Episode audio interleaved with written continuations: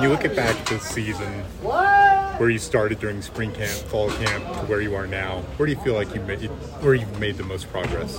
Uh, I'd say just overall in my overall technique. You know, um, I've had where I came from. I had different coaches every year, so being taught different things. But here, there's a, a great way of doing things, and uh, he's everything he's taught us, taught me. Uh, I feel like he's going to translate to the next level. Uh, one of your last games in college football coming up, how do you reflect over your career and especially your time at Utah?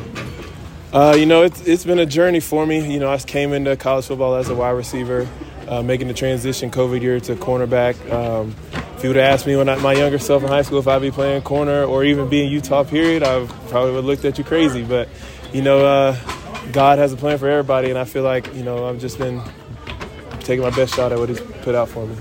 Uh, your social media posts um, after wins, how do you craft those um, ahead of time?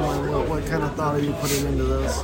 Uh, you know, a lot of that just comes comes naturally to me. You know, um, me and some of my friends on my previous team, we uh, used to on Fridays we would just make up like quick little one-liners to like get at the other team. Um, but I never really did anything with it. But then, you know, I did it here, and um, it kind of took off. So then I just kept doing it, and uh, you know, I had some for some of the other teams, but I never got to use them. But hey, it is what it is. You mentioned that your younger self never would have pictured you here in Utah. Yeah. Like now that you've been here and experienced it, what what are your thoughts? You know, I actually I wish I would have took a visit here because I had an offer from here in high school. Um, I I wish I would have you know took the t- the time out to come out here because uh, I think the only time I had been here before was just in between to get to some of the other schools up north like Washington, Oregon. But coming here, you know. Uh, it's a special place uh, overall, not even just the football community, but just the community in itself. You know, the people they really care about the team and everybody around.